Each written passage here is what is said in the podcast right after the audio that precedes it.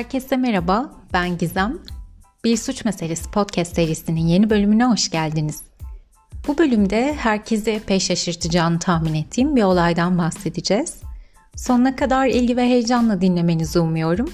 Ayrıca olayla ilgili yorum ve düşüncelerinizi Bir Suç Meselesi Instagram hesabımızdan paylaşırsanız çok memnun olurum. Öncelikle beni çok heyecanlandıran bir haberi paylaşmak istiyorum sizlerle. Aslında Instagram hesabında konuşmuştuk ve pazartesi günü bilgilendireceğimi söylemiştim bu sürprizle alakalı olarak ama Instagram'dan takip etmeyenler için buradan da haber vermem gerekiyor tabii. Öyle olunca hazır yayın günüyken bugün bilgilendirmek istedim sizleri. Çünkü öteki türlü perşembe gününe sarkacak. Biliyorsunuz artık pazar ve e, perşembe günleri paylaşıyoruz yayınları sizlerle. Ee, biliyorsunuz yayınımız gitgide daha da ilerliyor. Dinleyici kitlemiz de epeyce yükseldi özellikle şu sıralar. Öncelikle hepinize çok teşekkür etmek istiyorum ilginiz için. Ee, bu işi çok severek yaptığımı biliyorsunuz zaten. Ama sizlerin ilgisi ve güzel yorumları beni çok daha motive bir şekilde çalışmaya itiyor. Güzel bir iletişim kurduğumuza inanıyorum açıkçası. Bu iletişimde ayrı bir mutluluk sebebi elbette. Özellikle Instagram'da e, bu direct mesajlarla konuşurken e, çok keyif alıyorum bundan. E, çok benziyoruz birbirimize çünkü çoğunlukla. Ben de sıklıkla bahsettiğim ve hayalim dediğim bu işi biraz daha profesyonel bir noktaya taşımaya karar verdim ve e, ne yapabilirim diye biraz düşündüm açıkçası. Biliyorsunuz uzun süredir aslında bununla alakalı düşünüyorum. E, sonuç olarak da günlük canlı yayınlarla bir program hazırlamaya karar verdik Patreon üzerinden.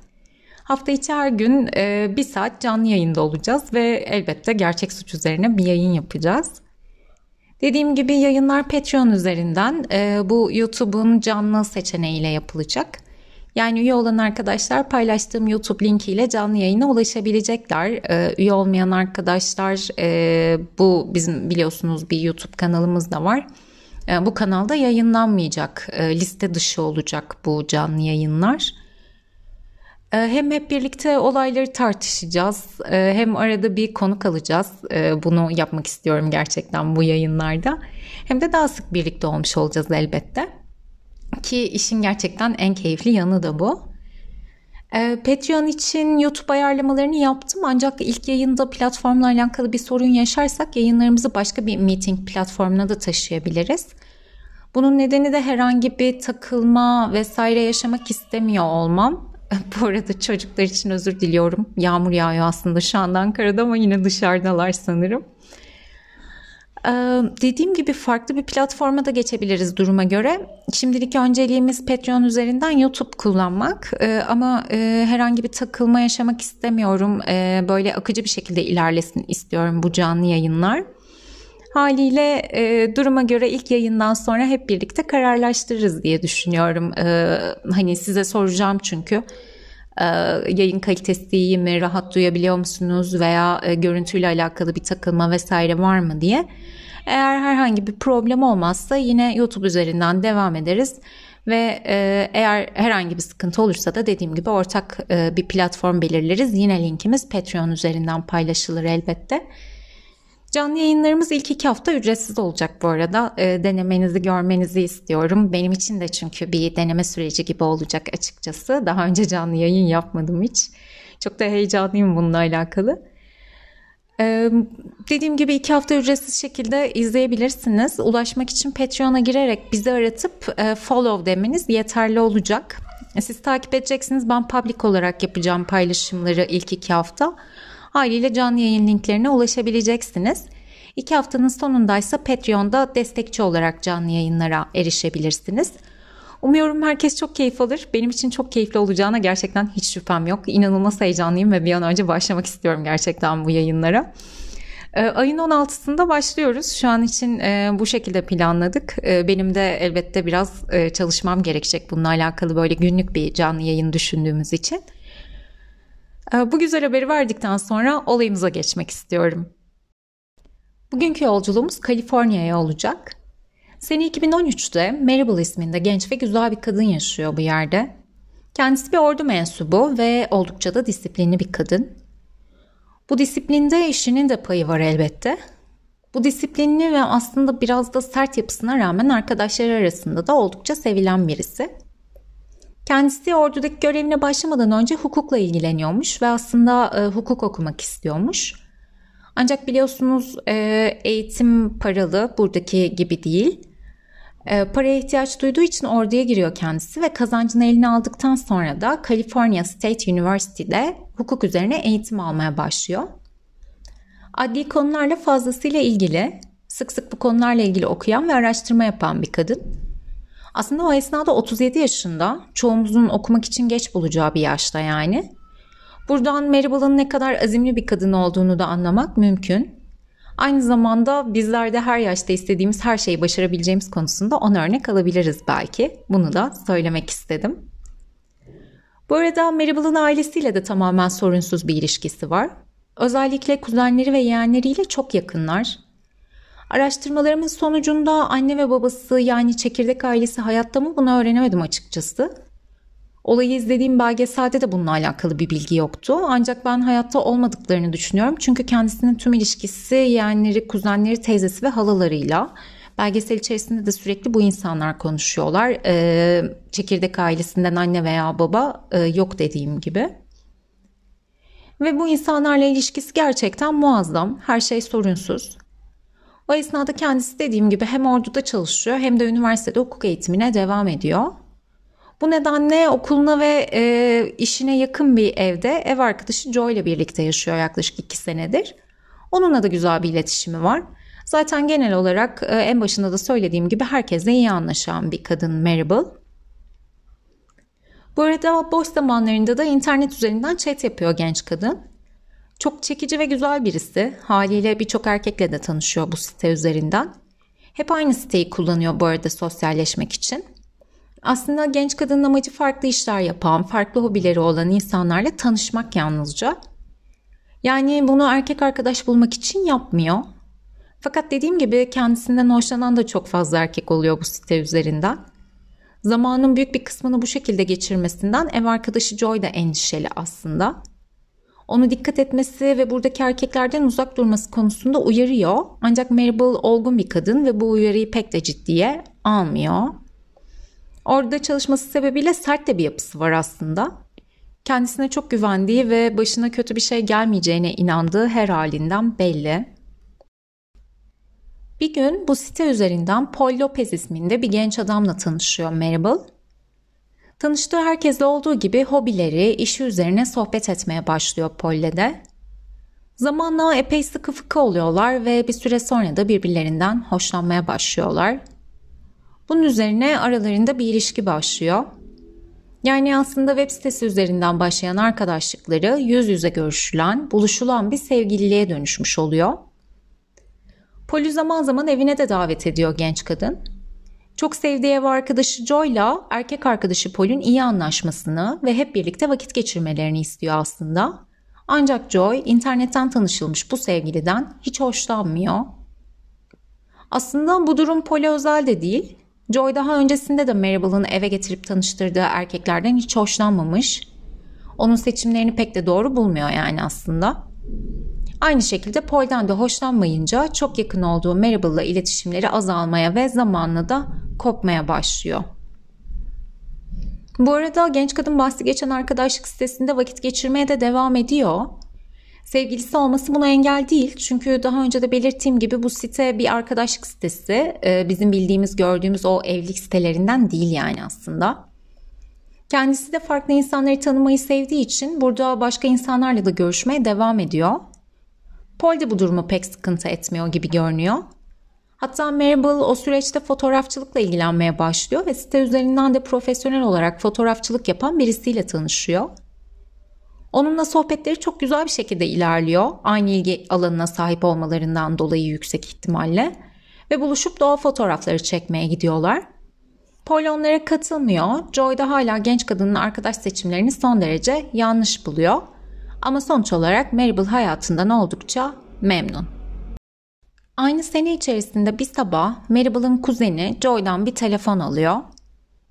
Joy ona genç kadından haberi olup olmadığını, akşam dışarı çıkan Maribel'ın eve dönmemiş olduğunu fark ettiği için endişeli olduğunu söylüyor. Kuzeninin genç kadından haberi yok. Joy'un endişeli olduğunu fark ediyor ancak yetişkin bir kadının bir arkadaşında kalmasının veya başka bir sebeple eve gelmemesinin doğal bir şey olduğunu düşünerek endişe etmiyor. Joy'a da sakin olup beklemesini söylüyor. Fakat dediğim gibi aile olarak birbirlerine bağlılar epeyce. Haliyle genç kadının eve gitmemiş olduğu bilgisi kısa sürede yayılıyor aile içerisinde. Onlar da Maribel'a telefonla ulaşmaya çalışıyorlar ancak genç kadının telefonu kapalı olduğu için ona ulaşamıyorlar. Sonuç olarak da akşam içkiyi fazla kaçırdığı için evine geri dönmediğini ve uyandığında kendilerine haber vereceğini düşünerek günlük hayatlarına devam ediyorlar. Ancak mesele bekledikleri şekilde ilerlemiyor. Devam eden günde Maribel onlara ulaşmıyor ve onlar da genç kadınla iletişim kuramıyorlar haliyle. Bu yavaş yavaş onların da endişelenmesine neden oluyor. Çünkü aile içerisinde sık sık telefonlaşan ve birbirlerini habersiz bırakmayan insanlar hepsi. Ancak ne yaşadığını da bilmiyorlar elbette genç kadının. Telefonuyla alakalı bir sorun yaşıyor da olabilir. Yani aslında henüz çok kısa zamandır haber alamadıkları için ortalığı ayağa kaldırmaktan da imtina ediyorlar. Bu noktada aslında biraz hataya düşüyorlar. Yaşadıkları aslında büyük bir kararsızlık. Joy zaten en başından beri çok endişeli çünkü şu ana kadar Maribel'ın habersiz bir şekilde eve gelmediği hiç olmamış kendisinin söylediğine göre. Fakat dediğim gibi belli bir süre daha beklemeye karar veriyorlar. Çünkü iki gün sonra da Maribel'ın katılması gereken bir toplantı var ve genç kadının o güne kadar bir şekilde eve dönecek olduğunu düşünüyorlar. En başta da bahsettiğim gibi Maribel çok disiplinli bir kadın ve eşiyle alakalı herhangi bir toplantıyı kaçırması ihtimaller dahilinde değil. Fakat ne yazık ki bu da ailenin beklediği şekilde ilerlemiyor ve genç kadın bahsi geçen toplantıyı kaçırıyor. Bunun üzerine iş arkadaşları da ciddi şekilde endişelenmeye başlıyorlar. Çünkü Maribel bu toplantıya katılmadıysa katılamayacak kadar kötü durumdadır diye düşünüyorlar. Artık aile de genç kadının başına bir şey geldiğinden emin. Haliyle hemen polis merkezine giderek durumu anlatıyorlar ve kayıp başvurusunda bulunuyorlar. Elbette bunun üzerine gidebileceği yerlerle alakalı bilgiler toplanıyor dedektifler tarafından ve genç kadın aranmaya başlıyor. Bu noktada hem aile hem de Joy polislere epey yardımcı oluyorlar. Maribel'ın alışkanlıklarından, sevdiği yerlerden, yaşam tarzından bahsederek onun bir an önce bulunması için ellerinden geleni yapıyorlar. Ancak ne yazık ki polis hiçbir sonuca varamıyor. Elbette zaman da geçiyor o esnada ve daha önce başka bir bölümde de bahsetmiş olduğum gibi ilk 48 saat çok önemli eğer genç kadının başına bir iş geldiyse. Çünkü 48 saatin sonunda deliller yok olabilir veya ortada bir suç varsa bu suçu işleyen kişi kaçarken çok uzaklaşabilir diye belirtiyor polisler. Haliyle bir an önce meseleyi anlayabilmek adına genç kadının görüşmekte olduğu kişileri sorgulamaya başlıyorlar standart prosedür olarak. Aslında sizin de tahmin edebileceğiniz gibi ellerinde çok önemli iki şüpheli var. Bunlardan biri genç kadının internetten tanıştığı erkek arkadaşı Paul. Bir site üzerinden tanıştıkları ve ilişkileri de henüz çok yeni olduğu için yaşanmış olabilecek binlerce sorun var aslında Paul ile alakalı. Kendisine ulaşılıyor ve sorguya alınıyor. Genç kadının kayıplara karıştığı gün için şahit gösteriyor genç adam ve haliyle kendisine hiçbir suçlama yöneltilemiyor. Zaten aslında genç kadına ne olduğu belli olmadığı için ellerinde araştırılabilecek bir ipucu da yok. Ee, ne yazık ki. Ancak sizin de bildiğiniz gibi bu şahit gösterme durumu her zaman doğru sonuçlar vermeyebiliyor. İnsanlar tanıdıkları kişileri korumak için yalan ifade verebiliyorlar benim yanımdaydı diyerek.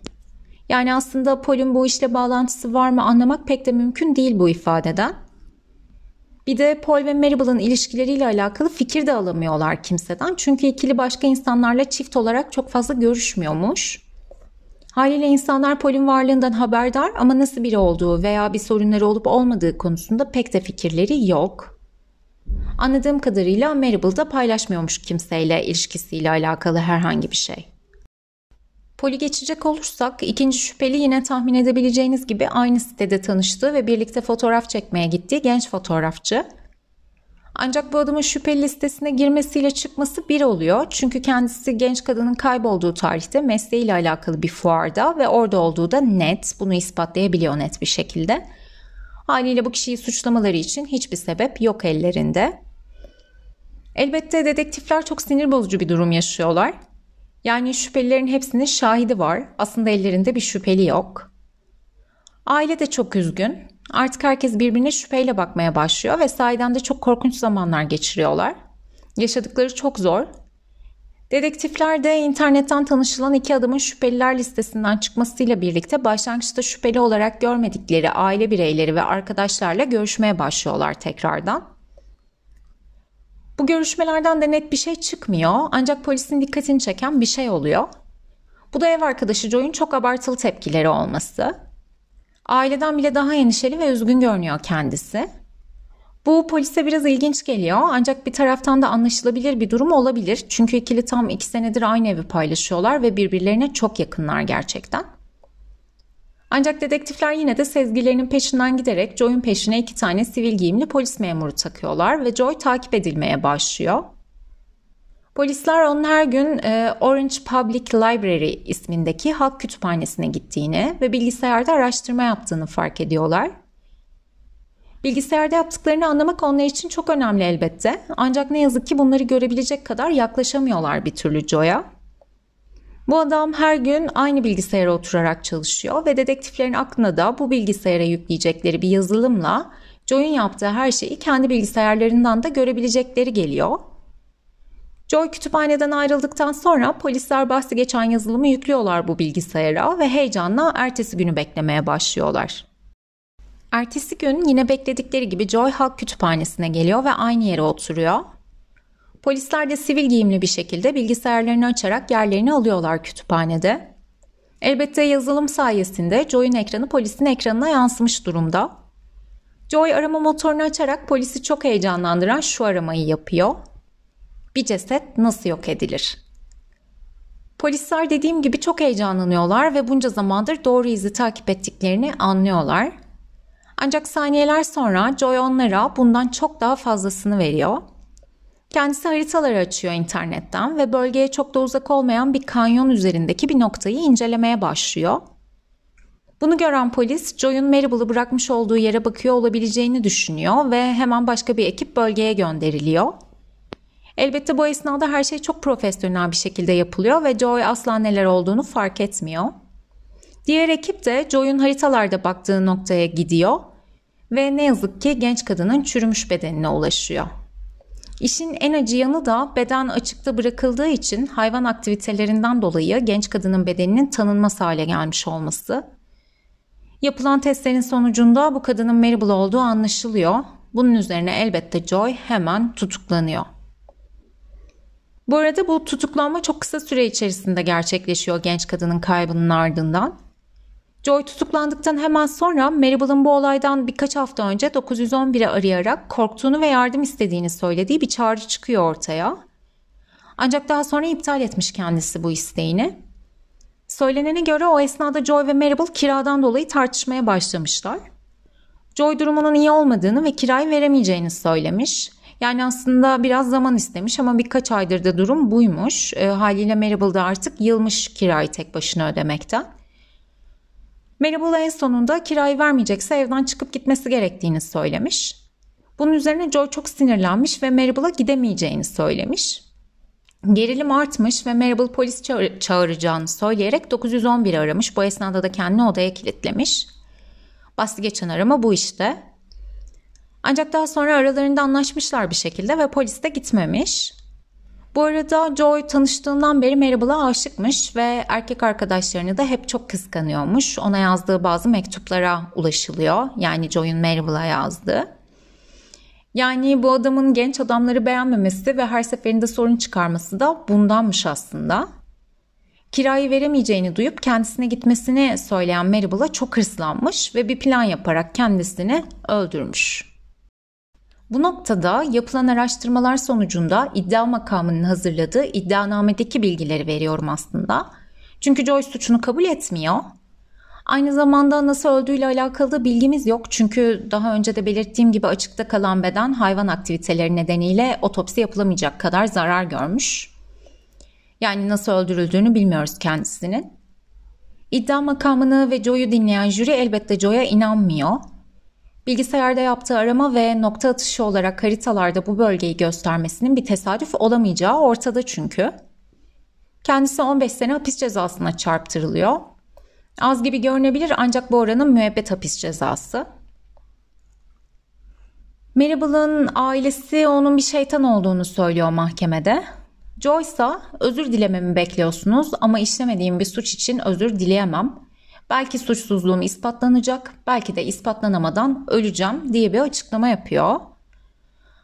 E, hatta hapiste kaldığı sürede suçsuzluğu üzerine bir kitap da yazmış kendisi. Sanıyorum tesadüf eseri o bölgeye baktığına ikna edebileceğini düşünüyor birilerini. Bu arada Instagram'da storylerde Joy'un mahkeme anının ve olay yerinde yapılan çalışmaların video kayıtlarını da paylaşacağım. E, video bulabildim bununla alakalı. Merak edenler bakabilirler. Aynı şekilde yorumlarınızı da bekliyorum elbette. Sizce Joy suçsuz olabilir mi? Asla kabul etmiyor çünkü suçunu. Veya bu cinayetin ne şekilde işlediğiyle ilgili teorileriniz neler? Instagram'da vaka paylaşımının altına yazarsanız çok mutlu olurum. Evet, bugün en güvendiği insanlardan biri olan ev arkadaşı tarafından öldürülen Maribel'ın hikayesini konuştuk. Umuyorum sonuna kadar ilginizi kaybetmeden dinlemişsinizdir. Bir sonraki bölümümüzde tekrar görüşebilmek üzere. Herkese sevgiler.